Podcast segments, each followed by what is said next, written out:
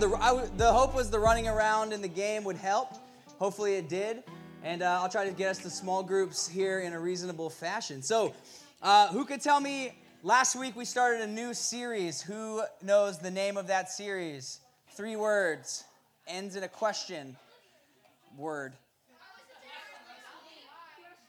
Title of the series, not the question we looked at. You got it? Tell me why. Have you been yelling at me and I just missed it that whole time? I'm so sorry. I apologize. Last week, yep, last week Brett kicked off a series that we're going to be in for the next few weeks called Tell Me Why. And he looked at the question, why should we care? And he looked at some of the big principles of why faith in Jesus is so important and why we should care about that. And tonight, the next question, the next why question we're going to look at is why trust the Bible? And in doing the research, in looking into some of the reasons and putting together the reasons why we should trust the Bible, it made me think about how we check to see the trustworthiness of other things.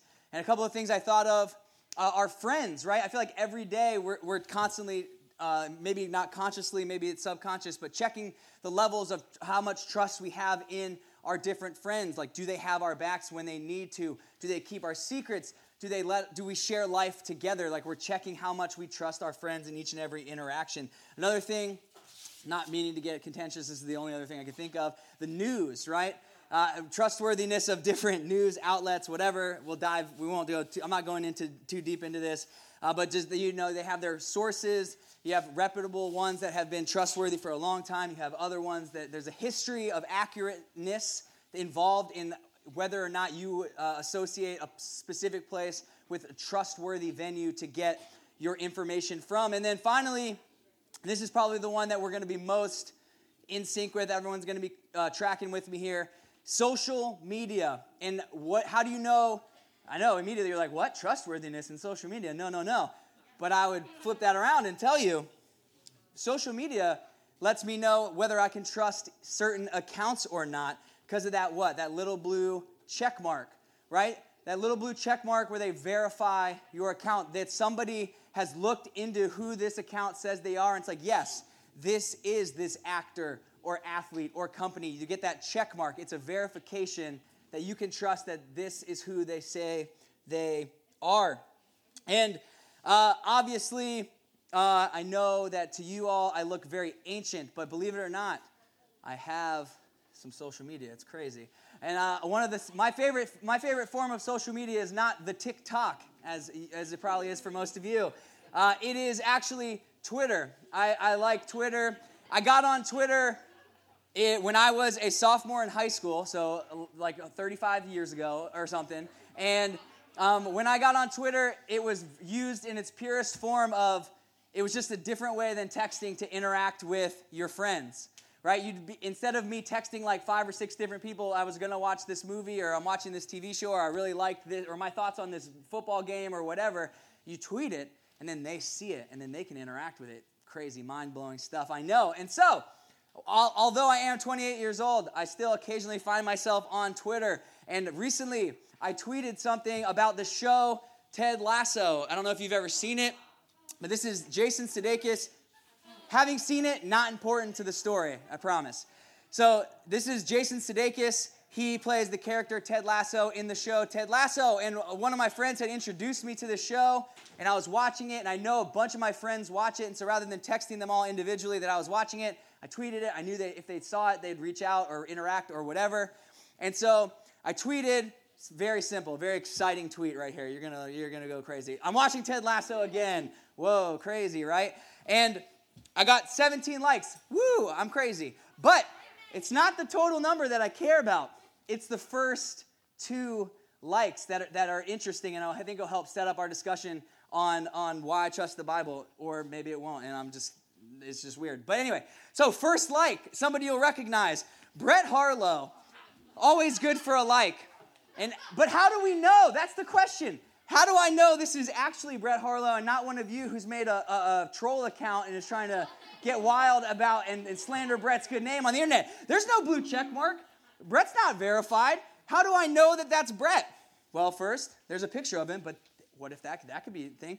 I know that's Brett because I've interacted with that account I, I know Brett. I talked to him. He, te- he, he liked it and then texted me immediately about it. So I knew that there was an interaction. Like there was a personal experience that I've had with Brett and that our relationship allows that I don't need Twitter to tell me that that's Brett. I know that that's Brett.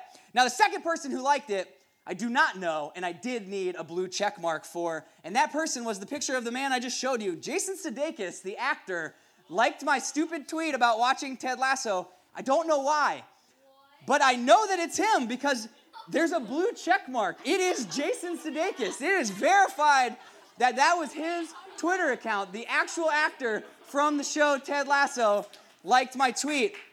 And I tell you this, and I and that's the reason I know is because of that blue check mark. And I think I'll bring this back at a little later on. But as we look at the Bible and try to make the case for why should we trust it, we're going to see the importance of both the personal experience, like me knowing Brett and knowing that that was his Twitter account, not Twitter having to tell me it was Brett, but me knowing him personally.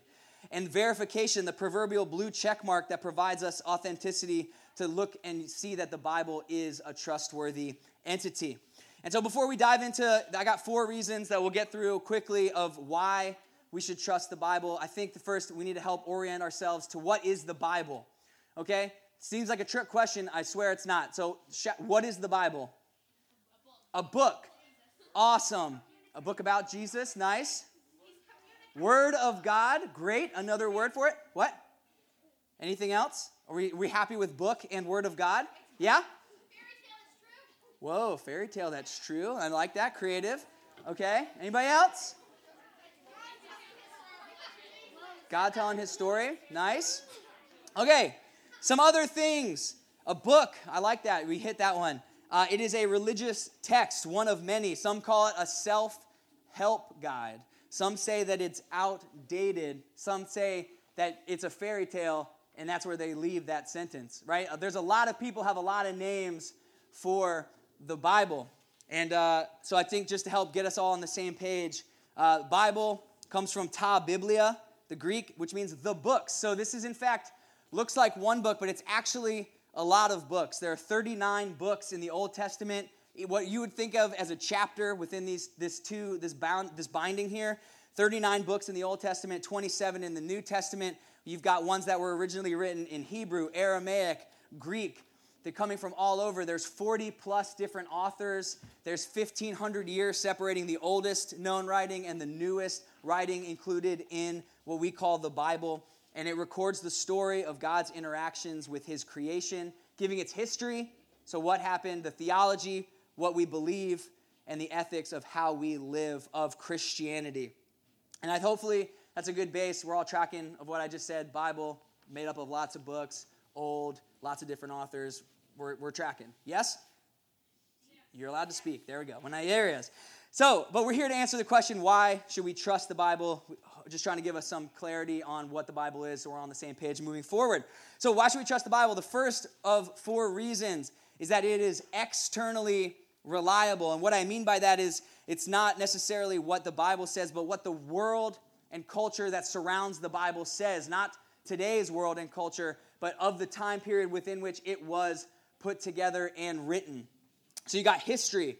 There, is, there are a lot of people and places and events going on in the Bible, right? You have whole books that are just chronicling who was the king and what happened under that king, and then who was the next king and the next king and the next king for hundreds and hundreds and hundreds of years.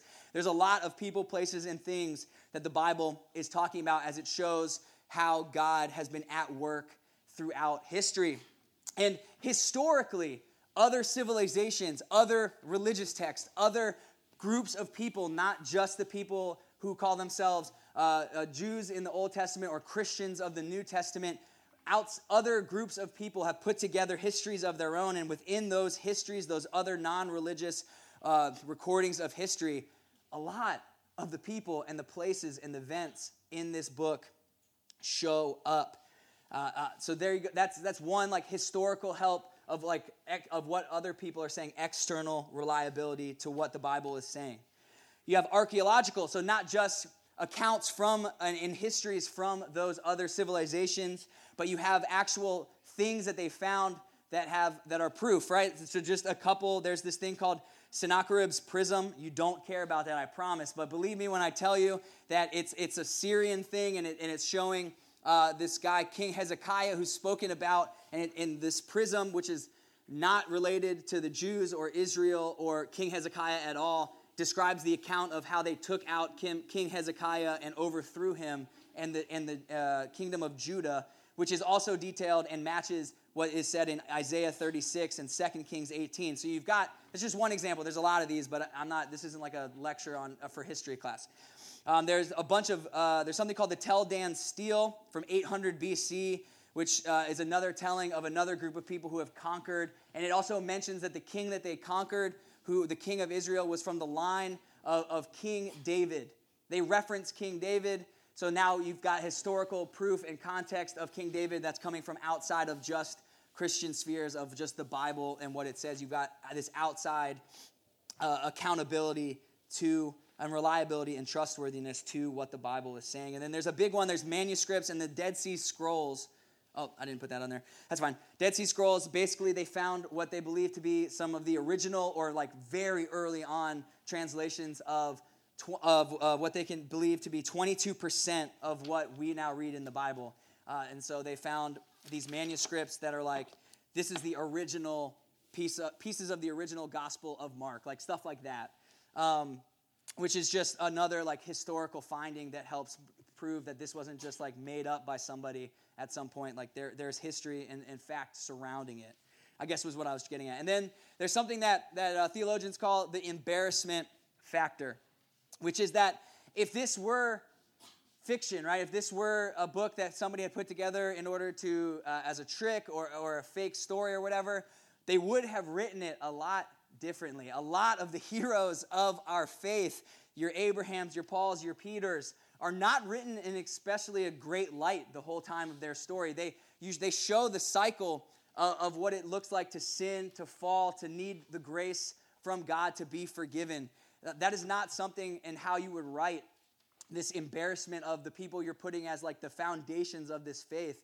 If you were making it up, if it wasn't true, if there wasn't context historically to provide to prove that these people did what they say they did, you wouldn't write it that way. You, would have to tell the truth in order to get something that looks like what the Bible looks like. So the Bible is externally reliable, but it's also internally reliable. Second point. There it is. Boom. Uh, it, it's internally reliable. So, uh, externally, what the, uh, the world said about the Bible, internally, what it says about itself. So, like I said, 66 books, 40 plus authors, 1,500 years uh, of the course of when these books were written. And across all of those different factors and variables, there is one message. That message is about a holy God who loves his lost and broken creation and is constantly seeking to redeem and restore them.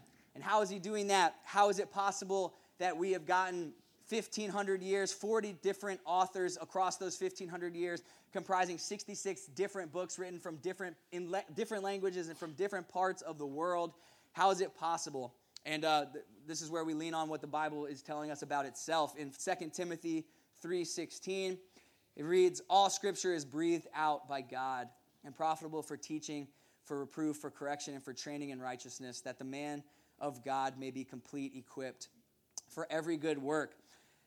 The key phrase there is all scripture is breathed out by God. All scripture is God breathed, meaning that that everything we're reading here has been influenced in some way by the Spirit. And a lot of people know that in the Greek, right, breath, wind, spirit, Holy Spirit, they're all they're all coming from a similar root word, and so there's a connection. There's a lot of uh, breathy language used when describing God's, uh, the Holy Spirit um, and its influence. And, and you see that it's, uh, and pro, uh, the, all scripture is breathed out by God.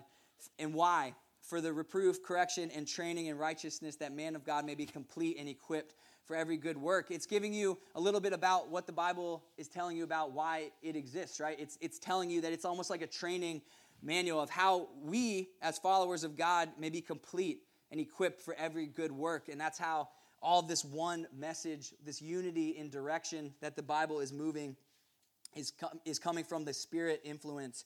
Uh, where we get that phrase inspiration, right? Spirit, inspiration. Um, God breathes all scripture is. And then you have a second uh, in Second Peter. Um, knowing this, first of all, that no prophecy of scripture comes from someone's own interpretation. So people did not just make up prophecy in scripture. So scripture is not just history, there's also prophecy. Uh, you have the, all the minor and major prophets, right? So, for no prophecy was ever produced by the will of man, but men spoke from God as they were carried along by the Holy Spirit. Two different places saying the same different thing that, that, that this book, that these books within this book are all breathed by God. The Spirit has carried them through, through man to, in order to tell us in God's own word about who He is and what role we play in His world. And we talked about Bible's different names earlier, and someone shouted out that it was the Word of God. And what do we know about God's words? When God speaks, things happen, right? Very, very beginning, first book of the Bible, Genesis, God says, Let there be light, and there was, it says. God creates the world just by speaking.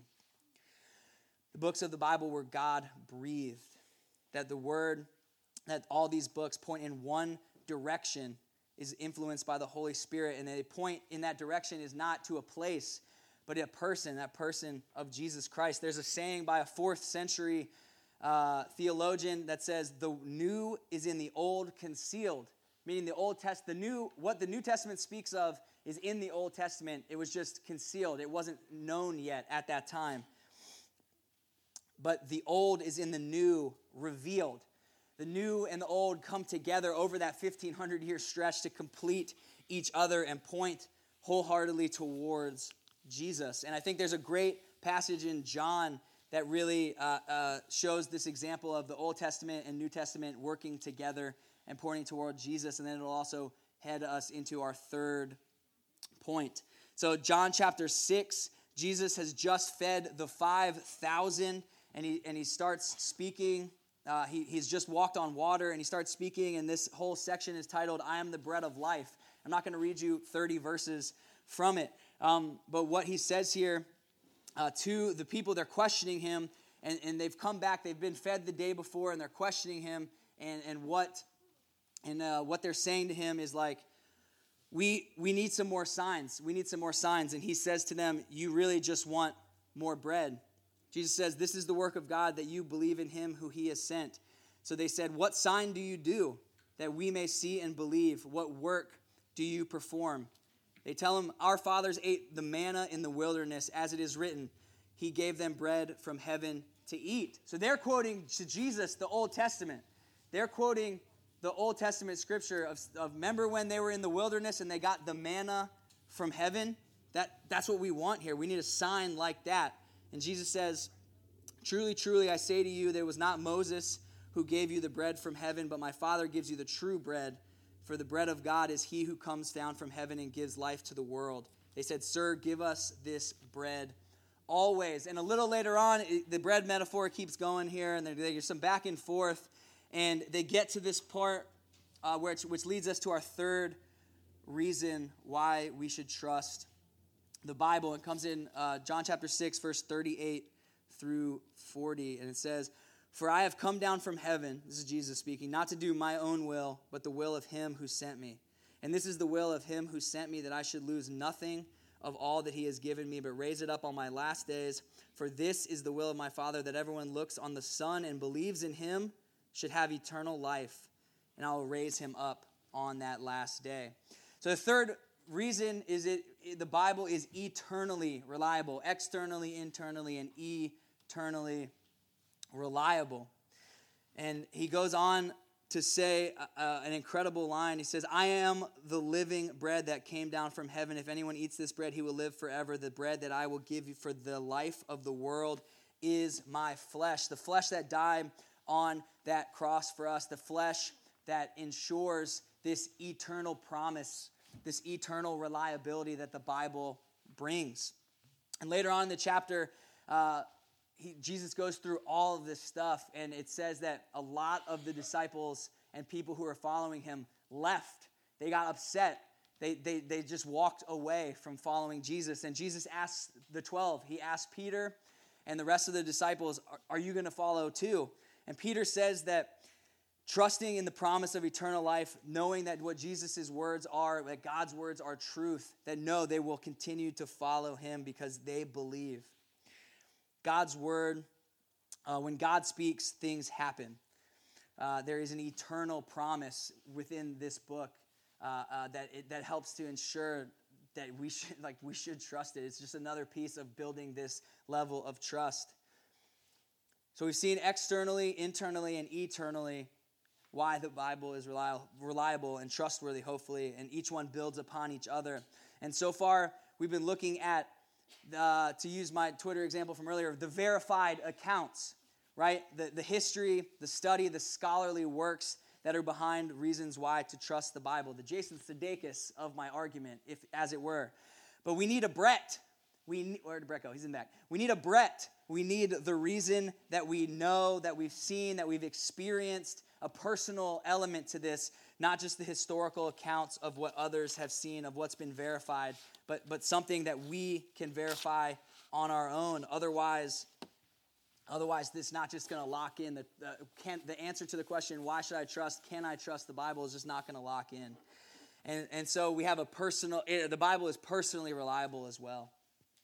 And this can be uh, the most convicting reason, but it's also the hardest to prove and the one that gets people get to at different times and in different ways and is, is tough to explain sometimes. And the Bible is personally reliable to me for in my life, it, for me, uh, because it helped change my life. Like I would not be here today, right here, speaking to you all without what I had read at a specific time in a specific book at a specific moment in time of how God used this, this collection of books to, to, to kind of push me into that trust, into that belief. Um, and, and, that's a story for another, that's a long, we don't have time for all that, but it helped give me answers. The, the Bible helped give me answers to questions that I was asking myself of why am I here, of what is my purpose, uh, of, of why I'm here. God reveals himself to us through his word, through this book. And, and, and, it's just an incredibly loving thing for, for the God of the universe to do, to give us access to life transforming, life changing hope that is in here. And maybe you've had a personal experience. Maybe you can relate to kind of the feeling and sentiment of what I'm saying. And maybe you haven't. In either way, that's fine. Everyone gets to that point at different places in their life, in different ways in their life. What, you know, what happened for me isn't necessarily going to work for each one of you. And the question that we're answering here, to, hopefully tonight, is why should we trust the Bible? And, and I think that that's an interesting word and we pick that word specifically because uh, oftentimes in the Bible, we, you know, we're reading an English translation and we're always talking about from up here like the Greek this and the Hebrew that and, and all of that. And, I, and it's important because uh, these, these ancient languages that they were writing in, a single word could mean so many different things that we've only, that the English language just doesn't grasp the same way. And so the word we're getting and translated as belief and believe uh, could easily have been translated as trust. And many of the people who wrote or written about in the Bible had belief, had trust because of the convictions brought to them by the things they'd expo- been exposed to, the things that they had seen. And our belief comes in a similar way. Things we experience, the things that we see in our lives, the way we see God at work in and around us at different times in our life. But it's also informed by the experiences of, the, uh, of others from our understanding of who God is and what He's done and the vastness of, of what we could hope to understand about Him. That all, can't all come from just personal experience, and it can't all just come from context and understanding of the verified accounts of, of who God is and who you know, the people of history and what they say about Him. It's got to be those two things brought together to verify who God is and confirm his role in our lives, to be fully fleshed out an understanding of him. And the way we do that is honestly, we, we read. We read his word, right? We call this the Bible, it's also known as God's word. We saw that it was uh, that it was God breathed. Each place of this, if we're to believe, if we trust the Bible, then, then we see that that this has been influenced by the Holy Spirit. Each and every word there for a reason could potentially mean something to each and each and one of us differently, but be speaking, God speaking to you through the same verse that He spoke to me through, through the different one. It doesn't matter. Why should we trust the Bible? Bible because it's externally reliable, historically reliable. It's internally what it says lines up it, it, all in the same direction. It's eternally reliable. There's a promise of eternal life that makes this such an important thing that we need to believe in. And it's personally reliable. Our relationship with God is often connected and experienced through an understanding and a commitment to, to learning more about Him, right? You don't have a friend that you don't know anything about. You build that relationship up over time by understanding and learning things by reading the Bible.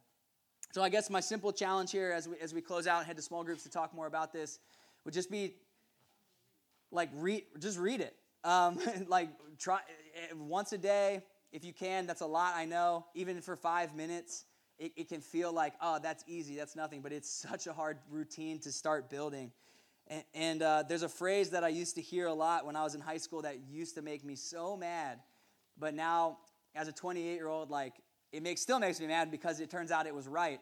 And the phrase is, hear me now, believe me later.